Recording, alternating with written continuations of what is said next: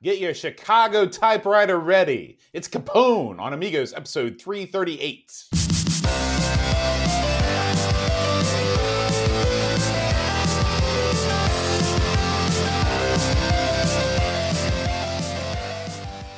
Hi, everybody. Welcome to Amigos. I'm John. And I'm Aaron. And today, Aaron, we're going to be talking about Capone. Mm. Aaron, what is it about the mob that holds such a fascination over over us as a collective society? Well, you know, you got two. There's two sort of separate mob gimmicks, right? You've got your like your classic Capone-ish Godfather era, the Right. 30s, right? Mhm. That era, and then you've got that more modern, uh, like cas- well, Casino was, but like Sopranos, Mhm. that era, where you've got the more modern day kind of, uh, you know, like you know New Jersey Triangle era guys. What the I guess the appeal is listen, you the mob had good looking suits, Mhm. right? They had all the hot chicks, right? They had all the the wad, and if anybody got in their way, they dust these suckers. They give them concrete galoshes, the whole nine yards, Mhm. dump them in the bay. Mhm. You had all the power, you know, and so you could and uh, the power over life and death. You had it all, you know, but it's a risky game, and that's you- what's appealing. Do you find yourself attracted to the the mobster? Not necessarily the lifestyle, but just you know when you when that that sort of story. Uh, you know, it's funny. Like, not really, but when I get into it, like for example, everyone knows like the Godfather movies, right? Mhm. They're like the most famous couple movies there are, right? I didn't see those until you know, in after 2000. They came out in, the- in, Really? in the 70s. Yeah, I just never was that interested, and also they're long, and I was like, eh, Mhm. you know, I don't know if I'm going to get into them. And then of course I watched them, like, holy crap, these are these are gold. Mhm. They're they're gold. And then I and then I got into other stuff like uh, uh, Casino is one of my favorite flicks, and Goodfellas and, and whatnot. Uh, so I got into them. It took a while, but like most mob stuff, I'm not into. And the same thing with Sopranos. When that originally aired, I wasn't into it that much. I didn't watch it. But then slowly I started hearing stuff about it that sounded appealing. And finally, ultimately, I sat down and watched it. And I really enjoyed it. Is it my favorite movie show of all time? No. But I got into it. It is a fascinating tale because to play the game of a mobster, it's sort of like being a pro wrestler. There's kayfabe. Mhm. You you know you're living your life on the sly, but then there's crap going on the on, on the side that that you have Nobody to take knows care of. about, That's yeah. right. Yeah. Mhm. So yeah, it's sort of appealing. What about you? You know, as you know, I abhor most forms of violence. I'm Um, guessing you've never seen any of the things I mentioned. I have I have seen The Godfather. I have seen the first one. wow, that was pretty violent too. it is bro. pretty Yeah. violent. I, I would not watch it again. Yeah. But I will admit that there is it's not an appeal, but there's a fascination there. There's a fascination of a whole sort of subculture. Yeah. Uh, the fascinating the rules, the classic mob about becoming a made man Yeah. and things like that. Yeah. Uh, and like you said, it's the style, you know, it's the money, it's the power, the way that they controlled things like, you know, not just the everybody knows they controlled like the bootlegging trade, but they had their hands in all kinds of things, you know, Yeah. so you had the early Vegas and all that stuff. They shot the guy through the eye when he was Oh, on the man. massage table. Yeah, the, the, the worst, and you haven't seen Casino. And Oh, Casino's a I'm sure. great flick. And part of the reason it's fun is because you get to see what um, you get a sort of a behind the. I mean, you think the mob runs a casino, all right? Mhm. That's a pretty, you know, that's Standard take. well, it's a but it's a it's sort of a, a an amorphous sort of storyline. Like, how does Right. that work? Well, you actually get to see what they do, how they get the money, and how they run a casino, and what they're trying to accomplish. Because you can't just go there and fleece people Mhm. you got to make them want to come back. There's a very famous scene where the guy running the casino for the mob yells at his cook because his blueberry muffin had tons of blueberries in it, and the guy beside him didn't have hardly any. Mhm. He's like, I want the exact amount of blueberries in every muffin, right? That seems, by the way, that happened in real life. Mhm. Why did he do that? Because he wanted the experience to get over so you'll come back and the mob can take more of your money, you Mhm. know? On the flip side of that, there's also the scenes like there's a scene where they put a guy's head in the vice Mm. or they catch this guy cheating at cards and they take a hammer and break his hand. You know, so there it's a mixed bag. Uh, the mob is it's always a tight wire act, and you're also the one of the things that makes them fun to watch is the fact that the people in the mob aren't necessarily the smartest guys. They're they're not the most level headed guys. Sometimes Mhm. they're geniuses, Mhm. but they make all these mistakes because they get into a they're messing around with somebody's woman they shouldn't be, or they're really into drugs or Mhm. whatever. And so The mob story is about a flawed criminal that has ultimate power but doesn't have it for long. Yeah, which is the ingredients for a great story. Yeah, which is why we keep telling them. So we'll get more into the mob and Capone as we start to talk about the game. But for now, Aaron, why don't we take a look at this week's Amiga news, shall we? Mm. Amiga News. Now, Aaron, our first news story is a little Amiga unboxing. Here. Oh man, this Okay. is news. So we got a package here, and this came from across the pond, Mm. as it were. No easy task these days, Okay. by the way. Trust me. The note says, Dear John Bodovkar Schaller, since you wouldn't accept money for Hillsfar, I felt I had to pay you back in some way. Enjoy Amiga Addams Family, which, unlike the Atari ST version, has no backgrounds. Dave uh, sliding the Amiga version, of the Addams Family. Included are some traditional Scottish snacks, which you should share with the other Amigos. Aaron is expecting it since I had to ask him for your address. Thanks again for Hillsfar and enjoy the snack. So a couple months ago, I sent Dave a D&D uh, computer game that Yeah, he won on That game stinks too. Is it way. It's bad? no good. Show Um, him the picture. Yeah, so Dave has sent this picture. I don't know if you can see that or not, but there's a picture of a Velociraptor at Yeah, the bottom of the message there. So That's his trademark, folks. it is. He's That's got why he's. that tattooed on his hiney, I believe. Ooh, That's what I think. How did you How did you discover Well, that? It's a fancy of mine. Let's not get into it. Um, so I'm going to unwrap this now, and by unwrap it, I mean violently tear it asunder. Yeah. You're Um, not good at delicate things. No. So look at this: the Oh, Addams it is. family for the Amiga. Your dream has come true. Okay. Now, after the show tonight, Aaron, we're going to Can I sample. see that box top Ab- there? you're- absolutely. The the uh, RRP, which 30, tw- this is 26 $25.90, pounds. yeah, yeah. Pounds. Look at that, everybody. Isn't that nice? So, in addition to the Amiga, we also have some some goodies. And after the show tonight, we're going to be uh, taste testing these goodies. So, the, at- at the after party where if- you eat Scottish shortbread? yeah. So, if you're watching, if you're, oh, man, if- is that some sort of fudge? yeah, there's all kinds of stuff here. We're going to have a good, Good job, time. Dave. So, stay tuned after Amigos. If you're watching live, we will uh, eat these, and you can watch us eat them. That's That's way better than what right? originally came in the box. Yeah. Now I think that there might actually be the Amiga disc in here, and there is. There is. There's both the Amiga disc and the uh, the uh, the instruction manual. Instruction manual maximum cheapness on the part of Ocean, as there's no color at all. It's just oh, I wouldn't say. I no- think that's in the. Uh, that must be. Is there some sort of, of uh, a gimmick where they don't want you to photocopy it? yeah, that stick? maybe it's that stick. So Maybe you have to some. Uh, we, there's some copper in there, protection, yeah. but yeah, there's the there's the Amiga disc. So I'm going to try and pop this bad boy into the Amiga 1000 when I get home, that should be hilarious. and uh, we'll see we'll see if it'll load up. If, if it says it'll run on it. Uh, No. Nope. Oh yeah, A one thousand. oh, okay, Bam, very right good. there. There, you go. So, all right, thank you, Dave. good job, Appreciate it. Dave. Now let's move on with the rest of the news. Hey, it's a good thing I made that scene with no train. That's it, right. so, uh, Aaron, the first story comes from Oh, Kim man. Justice. Yes. Now, Kim unloaded two videos in rapid Yes. succession Yes, within did. the recent weeks, and they both focused on the uh, British game studio Core Design. Yeah, Now, Core Design is probably most famous for their more modern Tomb Raider titles, but of course, they have a rich history of uh, 16-bit development. yeah, they do. Aaron, you've watched these videos. I watched this Kim. one right the day it came out. Yeah, sure and uh, what are your thoughts on her view of Core Designs as a developer? Well, she she put over Core, Mhm. and listen, Core is that was a big studio, all right, and of course they went on to do uh, a lot of stuff uh, in the uh, in, in post Amiga world. Of course, they were a pretty big deal in the Amiga. They released a lot of stuff, and it's a great documentary. Uh, it goes into the what I liked about it. Of course, all her stuff like this, where she goes into the stuff that um, corporate stuff. Why that? Why did they? Did they? How did they form? How did they? break up how what happened to core ultimately how did they come you know they were sort of had several different uh you know different uh, angles to it which i liked she also went into some of the key points uh, in their history especially a lot of the pre tomb raider stuff because kim has a separate two hour documentary just on tomb raider. I don't know if you've ever seen it but it's quite good. And it's a nice companion piece for this. There's actually two companion pieces. We'll get the other one here in a minute.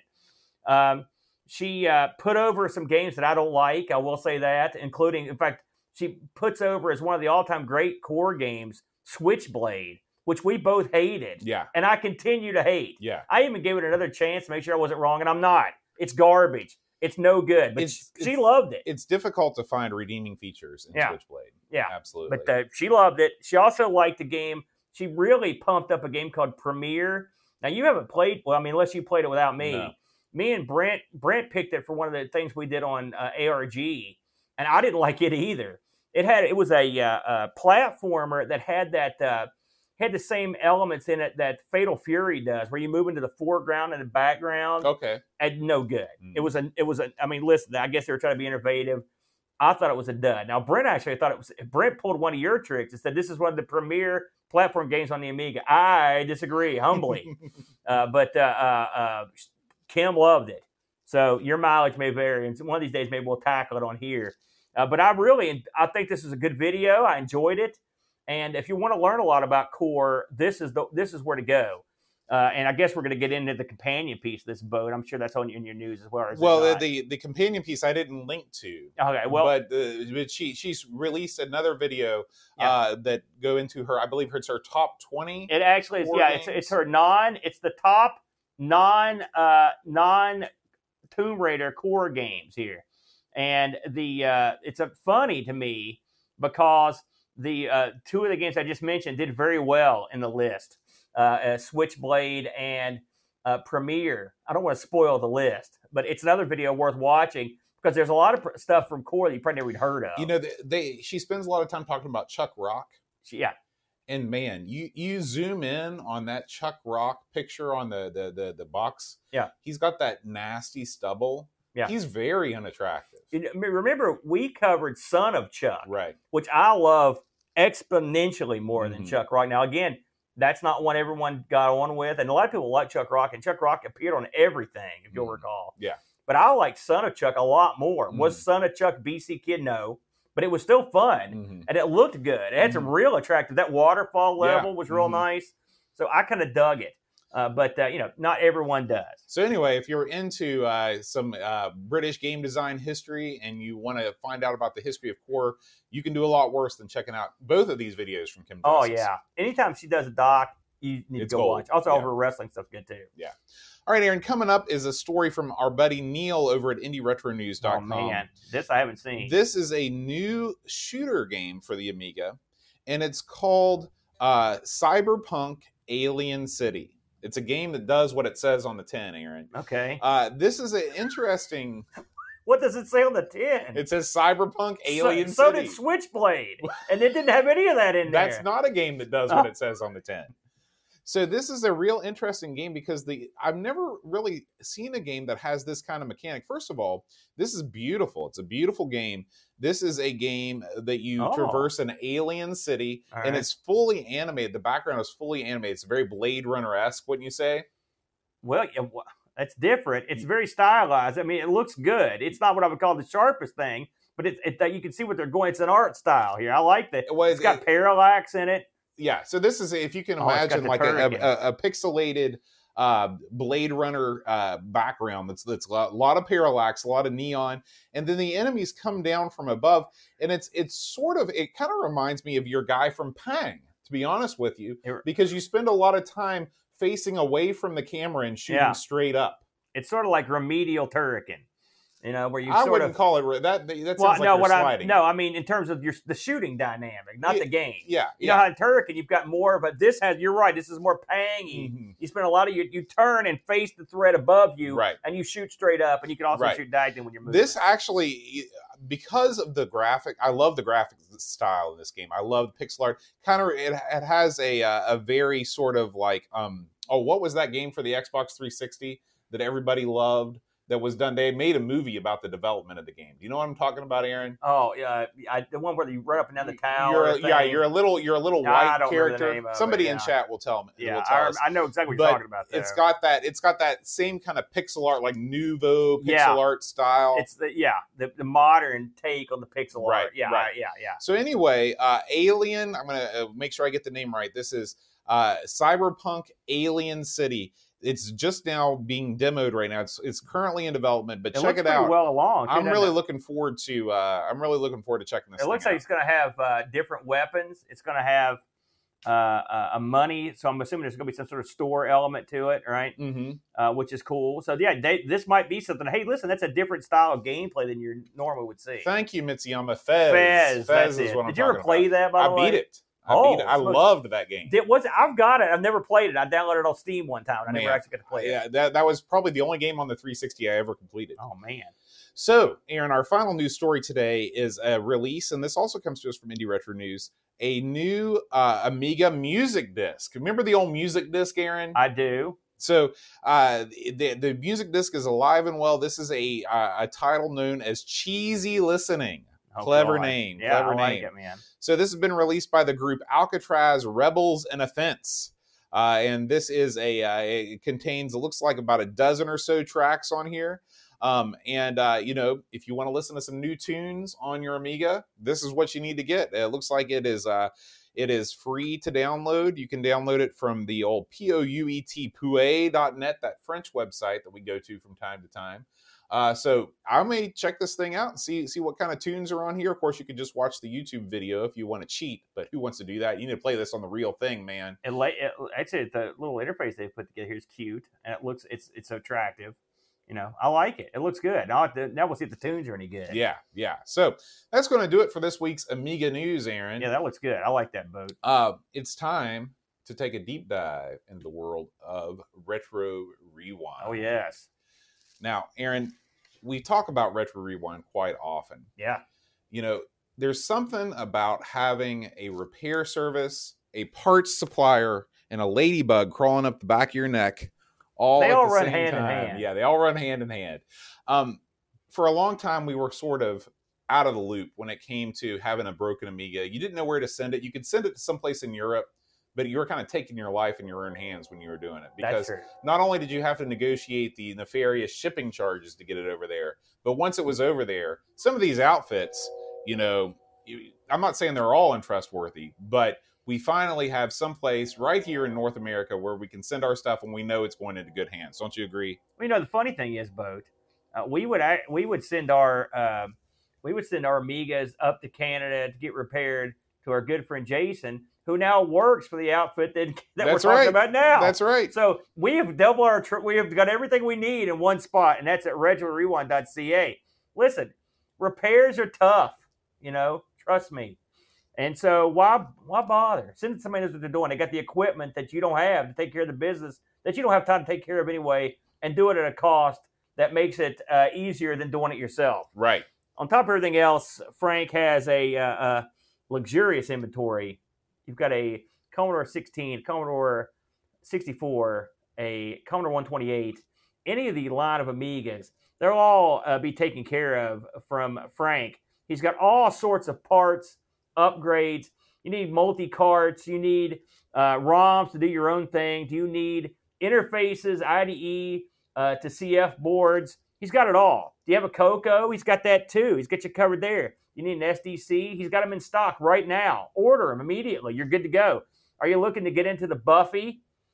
Listen, he just previewed the Buffee on the last international or International Computer Club. It's ready to rock and roll. They're getting those things going. Get on there now. Sign up. Get that thing sent to you. Uh, he will take care of your business. Plus, you know it's coming from someone that's reputable. If there's a problem, he will fix it.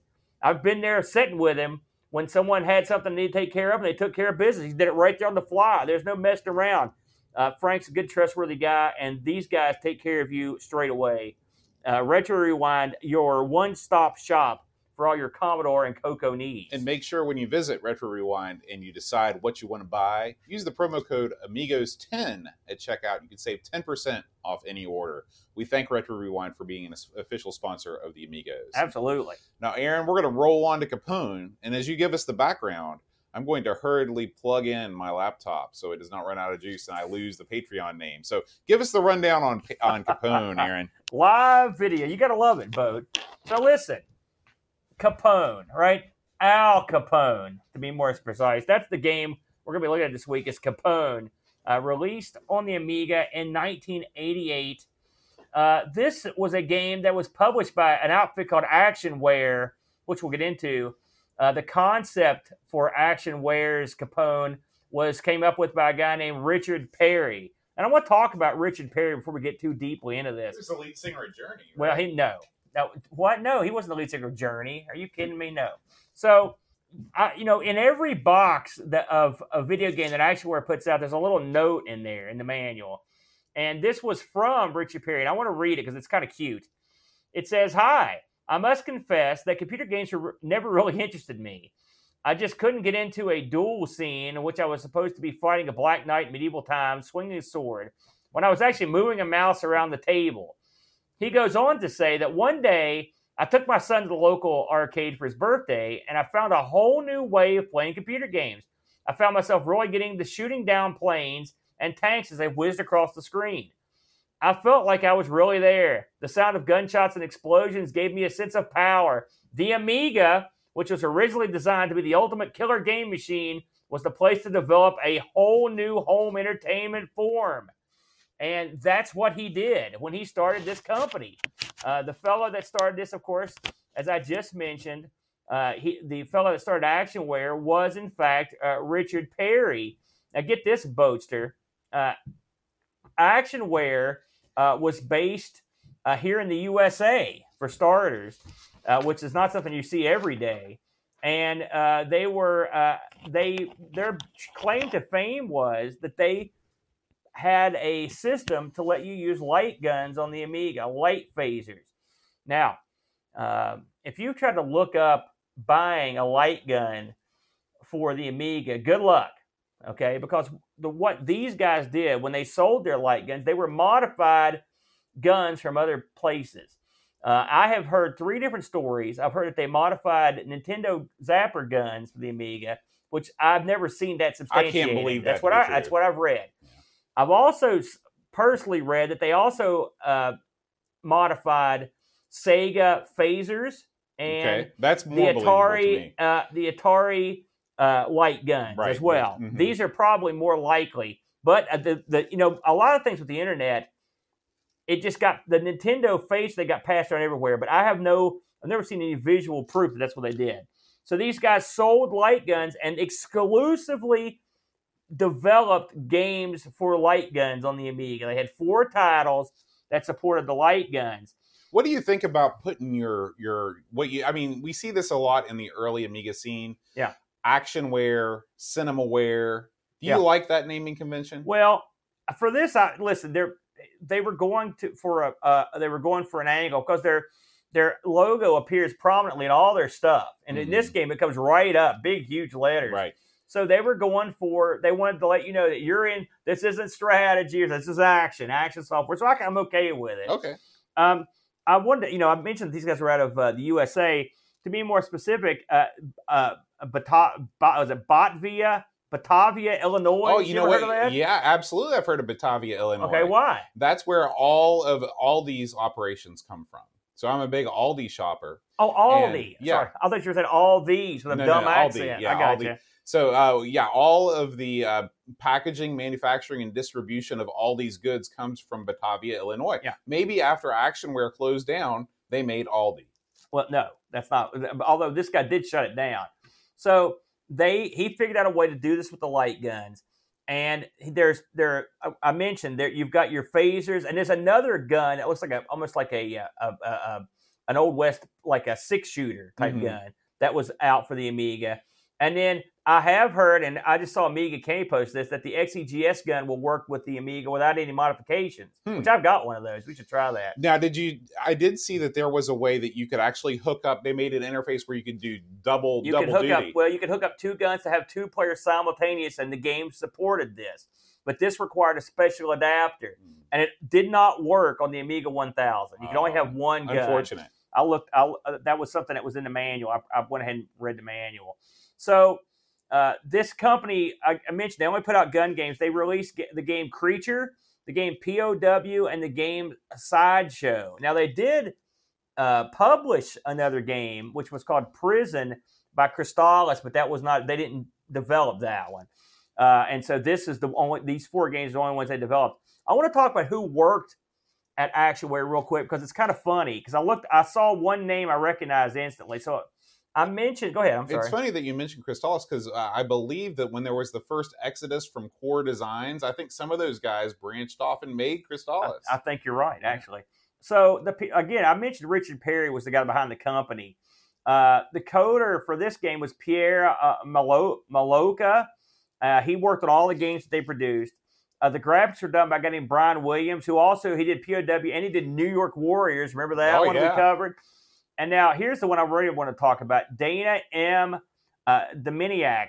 Now we've talked about her before, and the reason I remembered her because aside from Art of Go and Creature, she worked on Designasaurus. Oh, But the reason I remembered her, there were two reasons. One, I wasn't sure if it was a her or a him. Mhm. I saw a picture. It's a her.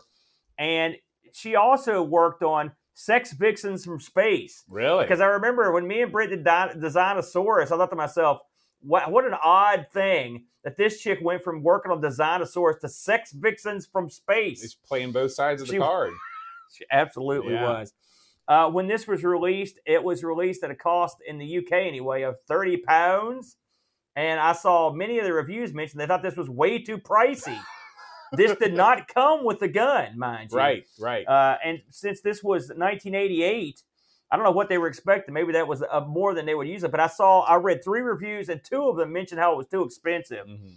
Uh, so I've been droning. Well- Talk about the game proper, Bo. Get I can, I can tell you this: that 30, 30 pounds was the price of a NES game in the in the in the mid '80s when it was released. So I can understand why people would might cringe at the at the price of this on the Amiga. So you know, I, I did a little. Uh, I had a feeling after I played this game that we might need some extra content to flesh this out. what are you saying? There's not enough here? So I, I looked into the life of Al Capone, and by look into the life, I watched. uh, I remember the biography series on A&E. Absolutely. You know, people tend to forget about those, but those were pretty well done. They give you a lot of Yeah, information in about an hour. They were good. And I watched the one on Al Capone. Yeah. Okay. So it turns out that Al Capone was not a very good person. No. I know this is a shocker. No, he was not. What I discovered was is that he was sort of the ultimate guy in i- i- talking about you know having an ego. He wanted everybody to think that he was you know Mister uh, Pillar of the community. He opened up soup kitchens. He put on benefit concerts. He did all this stuff. All right. But it turns out that he was also involved in not only bootlegging, but also an extensive prostitution business, Yeah. uh, all kinds of just really bad stuff. And, and he also had a habit of, of doing deeds that were so vile and graphic that he even made other mobsters uneasy. Yeah. So Yeah, uh, he was a violent, so- socially degenerate freak. yeah. But what's interesting is that he did not meet his end in the normal gangster way. No, no, Yeah. no, he did not. Yeah, he actually he was released from prison, and his mind slowly was eaten away by uh, syphilis. Yeah. and he ended up dying in his his his, his home in Florida. So I believe he caught syphilis in uh, Alcatraz. really, He was one of the uh, yeah. Capone actually served his time for tax evasion hmm in Alcatraz. He was one of the uh, guys that lived in Alcatraz. If you're not familiar with Alcatraz, it's pretty famous in America. I don't know, is it world famous? I think it's probably is. I mean, The Rock. It's in San Francisco in the in the bay there, and it's just its own little island. It's Mhm. a prison. It's long since defunct now, but now it's a tourist Right. thing. It also got taken over by Native Americans in the Mhm. like it was the In seventies Yeah. uh, to uh, protest white man's uh, not honoring, which we didn't. We Right. hosed them. Mhm. They had a valid point. Yeah. Of course, you ran them out of there anyway.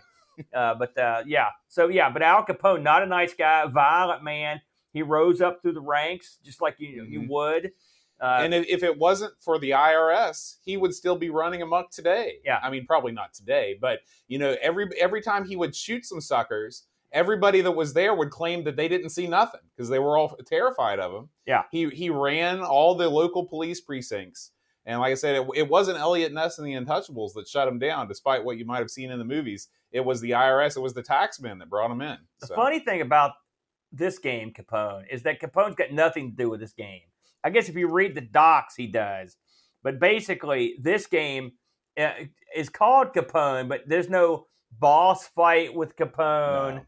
There's no Capone or like cut scenes with There's Capone. no working your way up through the criminal underworld to get to Capone. There's no, there's no nothing with Capone. So I guess we should just get into the gameplay proper. You want to talk about the gameplay a little yeah. bit? So what this game is is it is a shooting gallery, a uh, horizontally scrolling shooting gallery game in which you traverse various locations throughout Chicago, uh, where uh, you have enemy. You, the, the the streets are populated by enemy agents, other mobsters that are out to get you, and many innocent civilians. Including old women that rise from their grave, rise from the uh, from the windows, kids on skateboards. I'm almost positive the skateboard was not a thing in the 20s, but Did- it's, did it's you- here in the game. Did you read the docs for this? Yes, yes. So, the backstory is that I believe you're an undercover. You were you were an undercover policeman, but they found you out, right. and so they've mobilized the entire mob to kill you. Yes. that's the that's the plot. Yes. Not a good plot. Now, if you can imagine the point of view of the player in this game, imagine if you were on a very slow moving tram moving through the center of the city. The, tra- the tram goes around maybe, I don't know, 0.1 miles per hour. yeah, and occasionally okay? stop. Yeah, yeah. Yeah. And so, what your job is, is to shoot everything that moves unless it's an innocent bystander or animal. Yeah, Um, and uh, that's basically the game. You can shoot. Oh, well, you got to shoot dynamite. Some, you know, there's there's a lot of dynamite in Chicago. That's one thing I've learned Well, from this game. that's true. and yeah. people are just carrying it around, just sticks of dynamite. and just and when they die, it just falls out. Yeah, it just falls out. So you got to shoot the sticks of dynamite. You got to shoot various forms of TNT, and you move TNT. you move throughout the city. That's the game. That's Capone. Yeah, you. I mean, listen. You've got there are five. You're not going to believe this, Bo, but I wrote them down. There are five distinct scenarios or scenes in this. Okay. Now you're probably asking because I know you played this. You're probably thinking to yourself, "What are they?" It doesn't feel like there's that many. Well, I'm Mhm. going to go over them. I'm going to. I got. You've got a scene that you start off with where you're going down the street. That's the first scene. Mhm. Second st- scene is you're in front of a, a like a, a warehouse. Okay, you fight guys there. That doesn't move. Third scene, you go in the warehouse and fight a guy, and it's a warehouse full of dynamite. Everything about this seems like the worst idea ever, but that's what you. That's the third scene. The fourth scene, you're outside the warehouse again and slowly moving down the street again. Okay. The fifth scene is you're in a bank trying to foil a mob heist Okay. and then the game loops. Okay, the game has three difficulty levels, uh, and it also has uh, the option for one player, two players, or two guns. Okay, and we sort of explained this earlier. So in terms of the the different skill levels, you've got cadet, rookie, and captain. The differences between the three are uh, the higher up the scale you go, the more non-combatants that are involved in combat, and it goes and it, it- guys shoot faster and appear Every faster. yeah, everything speeds up. Right. So uh, there's that. Now, in terms of the of one player, two player, two guns, if you have one gun, you can have two players with one gun. You'll it's it's hot seat. One guy plays, and you give the gun to your buddy. He plays. If you've got their special adapter and you have two guns and you don't have an Amiga 1000, uh, then you can have two players with guns at the same time. But you can't have two players with two guns apiece. Right. Now, if you have a mouse and no guns, it's either hot seat or one player. There's not two mice at once. Mhm. They won't let you do that. Uh, if you're playing this with the mouse, you just get the little crosshairs on the screen. You know, if I'd known about the XEGS, I've got one of those guns. I wish I'd hooked it up. But I did listen to some reviews and read some stuff about people that had played this with the gun.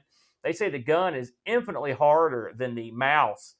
And the mouse uh, got pretty hard how far did you get in this? I guess I was not able to complete the first stage. of this game really. On So you did horrible. Yes. Well, I actually got to the bank. Wow. yeah. so you got all the way through the game. I got all the way through the well, yeah, and then and then it's looped. Did you cheat? No, I didn't cheat at all.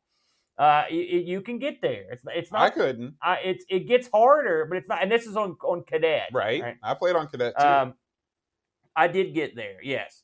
Uh, the game starts off painfully slow and boring. Mhm. It's. I mean, I was literally leaning on my shoulder. I was just like, oh, Yeah.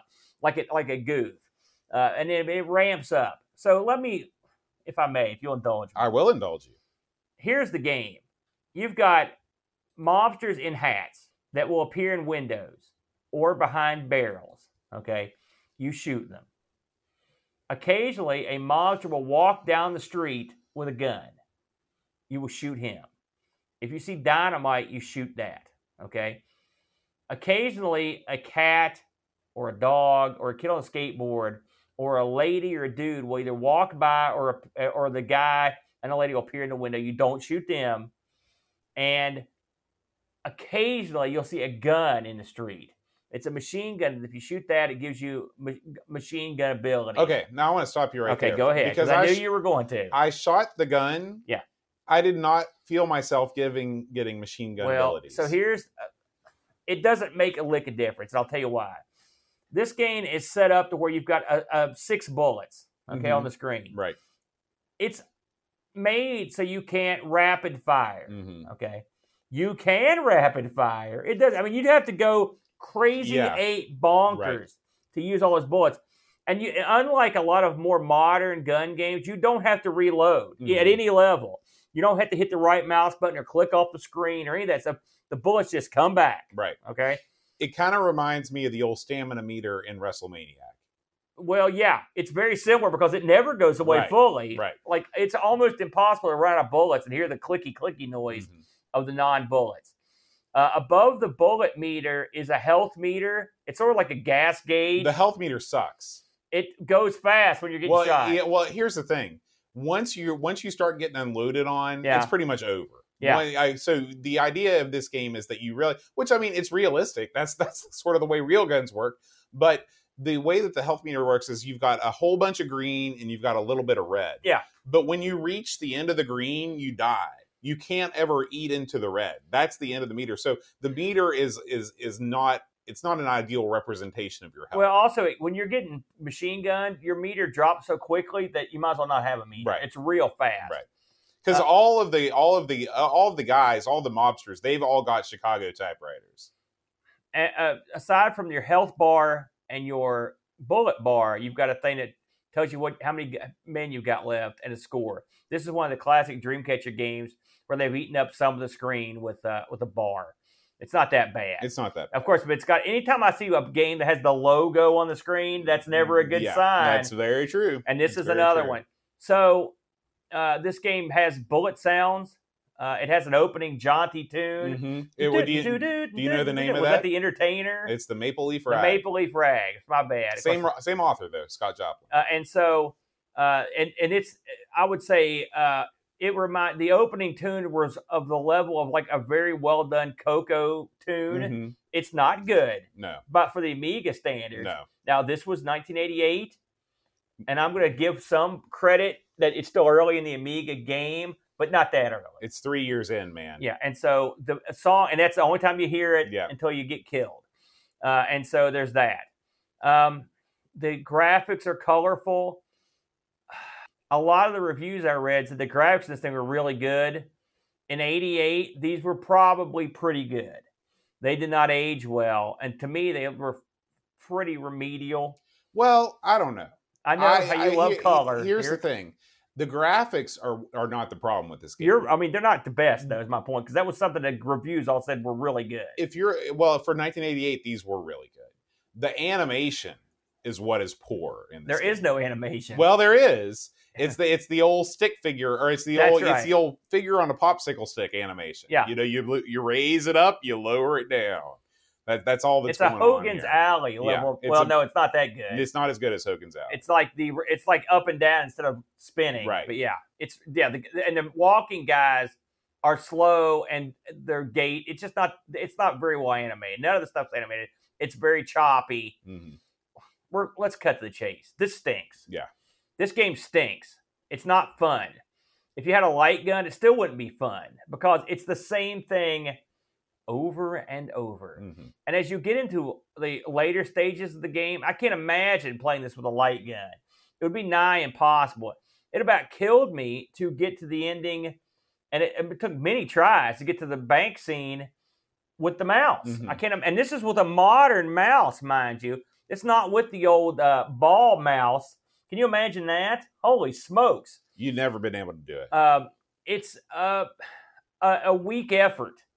And you're talking about an era that was after luminary gun titles like uh, Exidy stuff with uh, crossbow.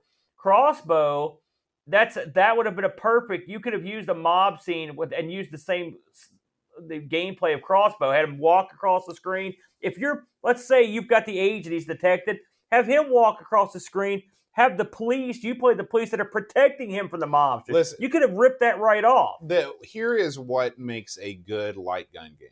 A good light gun game, you know that the only thing you're going to be doing is shooting. Yeah. Okay. So you have to disguise the repetition of basically doing the same thing over Yeah. and over again by making innovative things to shoot. Yeah. Okay. This game does not do that. No, it does not. And you can get away with a game like this in an arcade, something like Operation Wolf or something like that, because Yeah. it's, it's a high score challenge. But when you're at home, nobody cares about the high score. The high score means much less. You need to you need to introduce things into the game that break up just the shooting of the bad. Guys. Well, also a game like that is is a high speed affair where they're always even if you're seeing the same thing. First of all, there were way more villains in that Right. than this is, and way more backgrounds. Mhm. Operation Wolf way better. Oh yeah, Okay. yeah. This game meanders, like you Mhm. said. It's like a, a- stroll down the street on a walker. Right. Right. You're really going through slowly, and then you see they don't. There are no new bad guys. Mhm. Nothing. It's the exact same thing. And the funny thing is, if you're especially on the first level, you'll watch these guys slowly rise in the window. Listen, do these guys have they been in car wrecks? You know what I'm saying? I've seen the chud jump up out of the seat quicker than these guys. They are slow. It's like they're begging to die Mhm. in, in bushels and piles, Mhm. right? The only real trouble you get is when there's a bunch of them at once and guys in the street. When the dynamite comes into play, that causes you a little bit. But I mean, it's none of it's well animated. It's just, again, this is a 1988 game, but it's not good. This is like public domain level Well- of not good. Well, this again, this is a game that probably sold a lot of copies on the box or on the on the pictures on the back of the screen. Because if you look, if you just take a still frame from this, on the back of the box. Yeah, on the back yeah, of the box. I got you. if you take a still frame from this game, like right there, the scene that we're watching right now, Mhm. this looks so much better than any 8-bit computer. You Yeah. know, there's nothing on the C64, the Atari 8-bit. I don't know. I think the systems. C64 could pull this off. I don't I'm think not gonna so. lie to you. I, think I don't think could. so. And maybe, so the, maybe the Spectrum. and so that prob that was enough to sell, especially in 1988. I mean, Amiga. If you shelled out the cash for the Amiga, it had not hit its stride yet, and you were itching for any kind of gaming action you could Yeah. get. So The thing about this is, and I'm going to give brownie points for this. This is a gun, a light gun game for the Amiga. There weren't tons of these. Right. All right. Now, you own the light gun setup for the Spectrum. And you played, did a video on Mhm. it. Okay. How did those games? I mean, I, I know graphically this is going to be different. How did they stack up fun factor wise to this? well, the Spectrum can't do this. The Spectrum physically can't I understand, but, pop things up on the screen at the at the speed that the Amiga can. but how were they as fun, more fun, or less fun than this? Well, to be honest with you, the thing that I remember playing most was a trivia game you used with the uh, with the gun and a dart game you used with the So what we're saying is early light gun games that weren't but didn't have O at the end of their title. Not so good. Nintendo's blah Not so good. not Al. so good. Yeah. This was um it's just there's nothing here. Mhm. It's just a nothing happening game. Now, I looked on Lemon to I always like to read to, to people's comments on there. Many people had very fond memories of this game. Again, it's 88. You got to put yourself in that headspace. Uh, but I can tell you right now, uh, in 2022, it stinks. The fact that there are so, I was looking at guns, looking for light guns you could purchase or the adapters you could buy, right? There are so few guns that come up for auction and stuff that, like, it's an event Yeah. when one comes up. I saw a guy had had one on sale for two thousand dollars. It was a light gun, uh, which is ludicrous. Of course, the auction was gone. But I was reading on like uh, some of the message bases where they're like, "Oh, look what's up! You don't see these every day." And it'd be like them talking about this gun that had popped up in like 2002. Right. You know, so that- you- so think of how many people owned light guns. Right. So most people are gonna be playing this with the mouse, and that takes away most of the appeal of a game like this. Now you do have a Sinden light gun, right? I do have a. It's right over there. I Mhm. do. So uh, would you be uh, at all interested because this would be a perfect candidate for that Sinden light gun because the way that it uses the mouse technology to trace, you know, the You know, I never thought of the that. To be honest with you, you know, I read that they're working on Sinden support for the MiSTer, which would be cool. Mhm. But I've never actually hooked the Sinden up, if I'm honest. But we may, that might be something to try over at the at the Taste Valley Classic Computer Yeah. Club. Absolutely. I will bring it. All right. It's a good idea, Bode. Um, so in closing, don't recommend. Won't play again. Well, that's not true. we'll play again, and we'll probably play their other four games too if we're going to get the Sinden light gun up and running. Exactly. Um, did we get any and I mean any Discord action we on did. this. We- oh my god, I can't believe Not it. a week goes by most of the time when we don't get God bless Discord those action. long-suffering people. But So Lobsterminator leads the charge. He says, I didn't remember the name, but when I launched the game, I realized I played it back in the day. A standard light gun game with nothing particularly unique. I liked the background art, but the sprites were lazily drawn and barely animated. yes. They felt like cardboard targets. yes, The difficulty ramped up sharply after the lowest difficulty, and the items on the ground had very small hit areas, so this would be super hard with an actual light gun.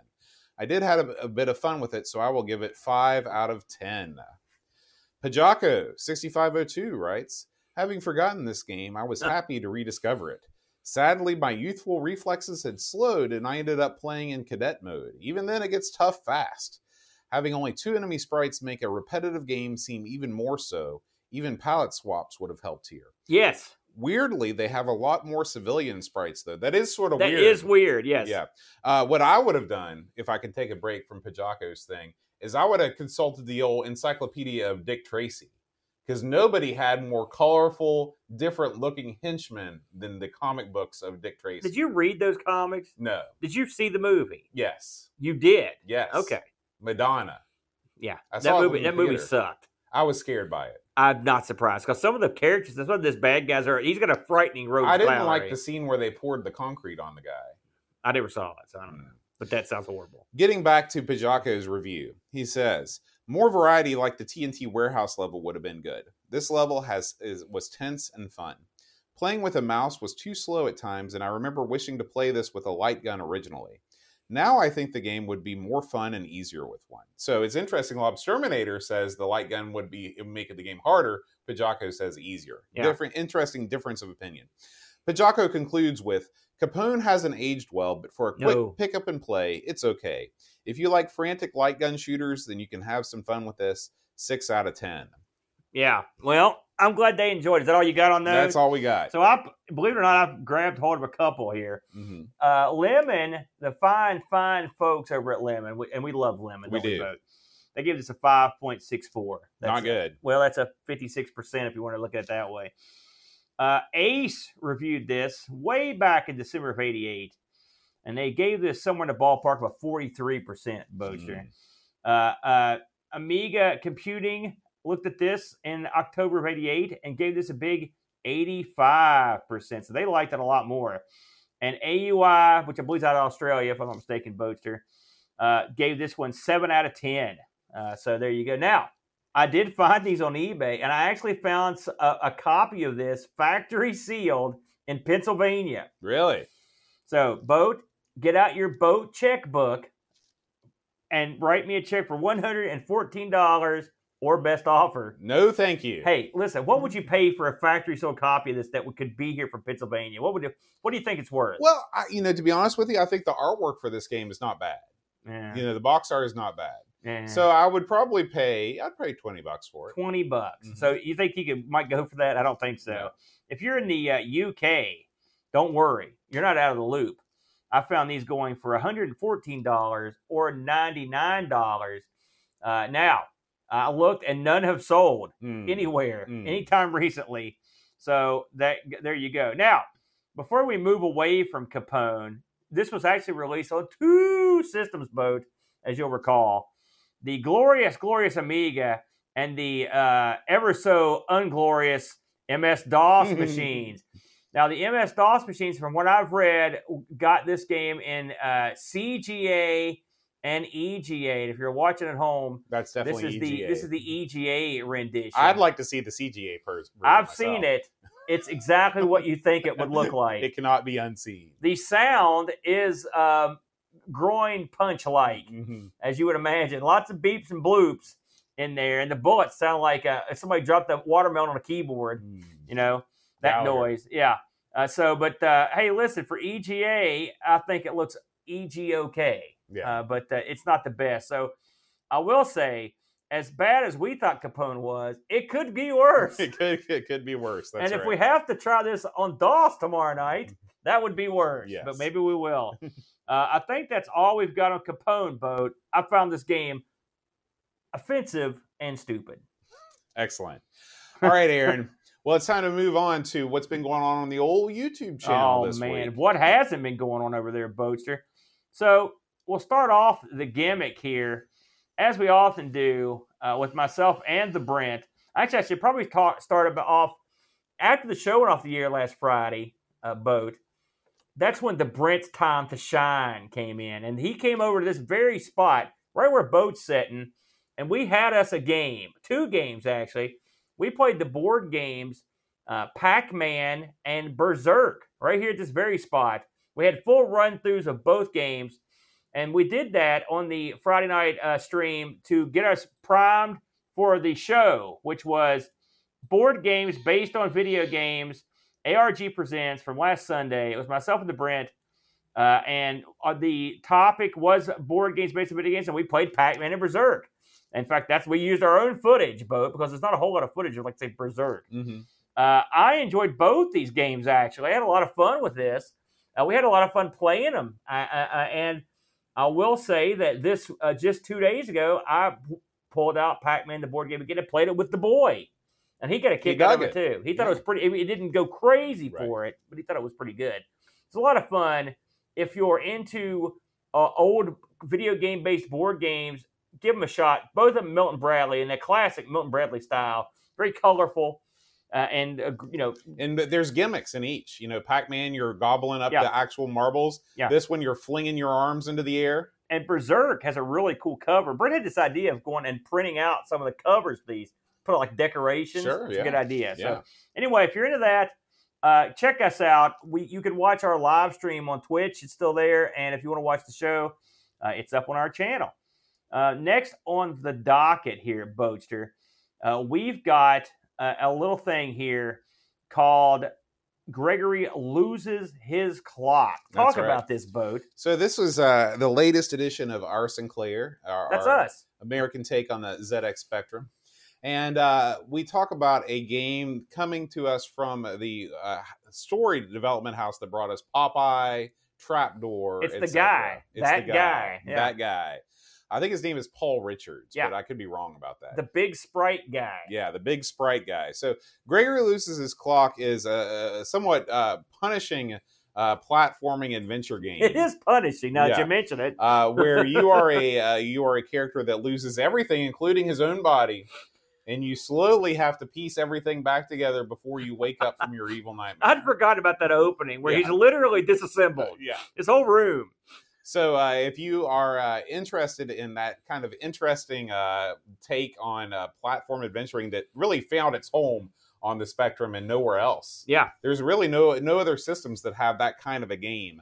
Uh, then uh, check out check out our Sinclair this week. I thought it was a pretty good episode. let's say this: we both enjoyed this game. Yeah, Of all the big spritey games from that guy, this is far and away my favorite. Ah, Is it that far. perfect? No, but it's like a. It's almost like a proper. Like I've played. It's worse- almost like a real game. I know what you're. No, I'm not going to say that. I'm saying I really enjoyed it, and it looks great. By the way, Gregory's facial expressions are top shelf. They are. They He's are. a great character. We see we need more Gregory style games, in my opinion. Both. Yeah. Uh, so that was yeah. Check that out. That was R. Sinclair, the most recent edition. Uh, last on the docket uh, this week, bam! It's our good buddy Frodo, and he's back with another one of his uh, ne- uh, his looks at the Looney Tunes game. These this is a third of four. Let's see how long you went this time, boat. He's in the uh, oh he he was only he went a little over three hours this time. It's amazing how many of these he's found. This Yeah. is the third of four, and they've all been three hour plus looks. You know, and I watched I watched some of this. I mean, he doesn't exactly he's not taking ten years to play him. He goes through them pretty quick. Now, you there's a character you don't ever see anymore, Speedy No. Gonzalez. I think that Speedy Gonzalez's days are, are, are over. You know, I terms- loved him as a Mhm. kid. I Yeah. thought he was great because I because he was real fast Right. and I wasn't fast. And I remember going around the schoolyard and I would be speaking, I'd be speaking like him, Yeah, trying to be cool. It didn't make me faster. on delay, on delay. Yeah, uh, yeah, that's right. It didn't didn't work out for me. Yeah, I pronounced it just about like you did. Here's a Marvin the Martian one. Remember him? I liked his stuff. Uh, Don Priestley is the name of that guy, by the way. Thank you. What did you say his name was? Paul Richards. My God, where did you get that? I don't know. Names pop in my head. Paul Richards? That's not close to Don Priestley. It's My like God. Vincent Price. They're Yeah. all the same. What? Moving on. You're an idiot. Anyway, check out Frodo. This is the third of four for his Looney Tunes uh, retrospective, and I'll give him credit. He's hanging in there, hanging tough. But Frodo is a, is a pro. You'll enjoy your time with the Froadster. Uh, I think that's all we've got video wise. Now, I will say, uh, I want to talk about my find this week, Bo, just for a split second, because th- this was cool. And, I, and might as well talk about it now before we actually release the video. So, uh, you know, I go shopping occasionally on lunch, mm-hmm. as you mm-hmm. know. And uh, I was I went to my usual haunts the other day, and lo and behold, in one of these uh, uh, places, there's a magazine rack, right? And I'm looking through the rack, and here comes a magazine, and it's a it's a gaming magazine from 1982, the very first premiere issue of Electronic Fun with Computers and Games. It's the first debut episode, and the only reason I knew about that magazine is from this show because they'll occasionally pop up with a review mm-hmm. that we mm-hmm. talk about. And I picked it up. It's a pretty penny. And I thought to my, I told, I thought to myself, I said, you know, I've got this magazine. I paid a lot of money for this thing. I'm going to get some use out of this thing. And so I'm going to be doing what I would guess you would call a read along, uh, releasing a video next week of flipping through this thing. And I will tell you, there were things in here I never knew about including they they talk about the Timex Sinclair. The, the, they call it the one hundred dollar computer. It's an article about the Timex Sinclair coming to America. There's also an article about how great the ZX Spectrum is. They mention that, but they also talk about two consoles I've never heard of in my whole life: the UltraVision, mm. which ultimately ended up being Vaporware, which okay. I get into, and and I've never heard of this. Maybe you have, maybe they have. A computer called the Commodore Max. Never heard. Have you it. ever heard of that? Well, that's because it was only released in Japan. Okay. But apparently, when this magazine was released, uh, this was going to be the next big thing. Mm. It's a Commodore 64, except they should have called it like a Commodore. 2. It's got 2K. Oh, wow! It sits really between. It sits somewhere between the the VIC and the C64. I'm sure all the people over there with the MSX were real thrilled when that thing dropped on the shores. Well, the MSX actually plays a part in the other computer. So this was a fascinating read. I will say I learned a lot by this book. And like I told Boat, it's a 40 year old gaming magazine. So if that sounds interesting to you, check out the channel this week. I think I'll be putting that up on Tuesday.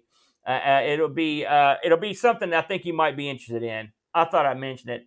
I also, sadly, want to mention that I also went to the Hillbilly Flea Market today, devoid of everything. It was a disaster zone in there. Really? It's very sad. You think they're closing down?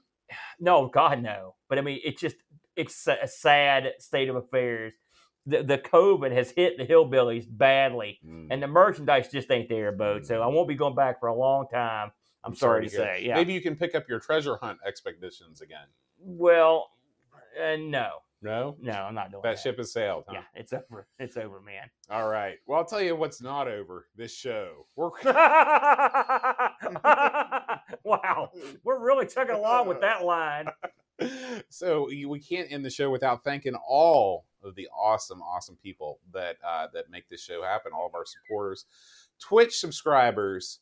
If you like watching the show live, maybe you might want to support us on Twitch by subscribing, like these fine folks. Blow Jellyfish, Thorso Bard, HSEI Ken, Wide World of Retro, OROM, The Mr. Chip, Blue Train, Pixel Rageous, Gary Heather, Salem OK2, Lord Soup, Stormy 7971, Stormy, oh, Macintosh Librarian, Jigglebox, Back to 8 Bit with Hermsky, Barkbit, John Marshall 3, Great Al G, Scumboy, Beach Bum 7, Canadian Retro Things, Mitsuyama, Negsol, Pints and Amiga, Explorer, Luminate 08, Yeet Sweats, Buck Owens, Twilight Zoner, Frodo NL, ChronosNet, Jason Warns, 48K RAM, Eeyore 4077, Retro Rewind.ca, Uber Scuba Diver, Jost 80, Real Retro Dude, Still Adolescent, Tech Girl, Dave Velociraptor. Thanks again, Dave. Hey, and Aaron, Dave is guest hosting this week on This Week in Retro. Oh, very wow. Him and Neil going to mix it up a little bit. That's so, dandy. Yeah, tune in. Uh, Da Crabs MTG, The Amiga Show, Amiga Live, and of course, Grizzla. You know, you reminded me when you mentioned that. I want to spend this, uh, send out a special uh, get well soon. Amigos love message to our buddies over at the Retro Hour. Uh, uh, unfortunately, Dan and uh, Joe have both contracted COVID over there, Oh. and so they they did this. They did the show. Mhm. We wish you well. Get well soon, fellas. Uh, we love we love that, and of course, Rabby, stay clean, brother. Yes. All right, Aaron. So last week you mentioned that you knew the Patreon song. I did. I don't Okay. remember what it was though, Okay. but I Well- did know it. It was never there. Yeah. By Cake. Yeah. They had Uh, a couple. They had there were that was an unusual band Yeah. with a unique sound. Yeah. and they did a bunch of unique songs. Yeah. And I'm, and it's their songs you hear them once, you're you're good to go for a while. Right. But it's okay if you hear them again like in a month. I am with you 100% Yeah. on your assessment of Cake. Um, also, I love cake, the food. not a not a huge. I, I'm more of a pie guy. Um, unfortunately, you were the only one, Aaron, that got the answer. correct. Really? Nobody else got it. So Yeah, um, I, I wonder. If, I'm guessing that's the kind of band that might not travel well. maybe not. Maybe not. So we're gonna try her again.